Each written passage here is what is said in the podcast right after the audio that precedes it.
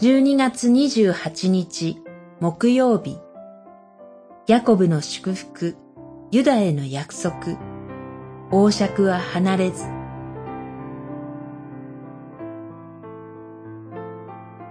創世紀49章。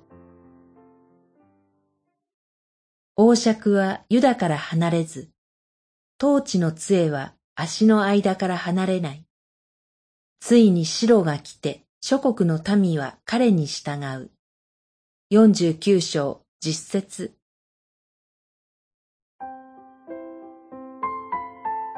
ヤコブは最後に息子たちを呼び寄せて、私は後の日にお前たちに起こることを語っておきたい、と語りました。そして、ルベン、シメオンとレビ、ユダ、ゼブルン、イサカル、ダン、ガド、アシェル、ナフタリ、ヨセフ、ベニヤミンの十二人の息子たちの将来の予言と祝福を語りました。息子たちの子孫の将来を思いますと、厳しい言葉を聞いた息子もありますが、思いがけない祝福と予言を聞いた息子もありました。厳しい言葉を聞いた息子は、この言葉を受けて、子孫たちに神から離れないように進めることができたでしょう。他方、ユダには、その子孫から王が建てられると語られています。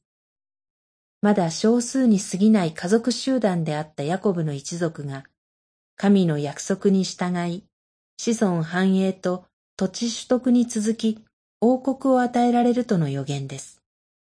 その王はユダの子孫に生まれます。サムエル記を見ると最初の王はベニヤ民族のサウルでしたが、ユダ族のダビデに油が注がれ、サウルが戦死した後にダビデが王として即位します。ヤコブの祝福はダビデを予言し、クリスマスに至ります。クリスマスの光の中にある私たちを王爵を手にされた救い主が命の光で照らしてくださいます。祈り、主なる神様。ヤコブの祝福の言葉がクリスマスに成就しました。皆をあがめます。主の皆により祈ります。アーメン。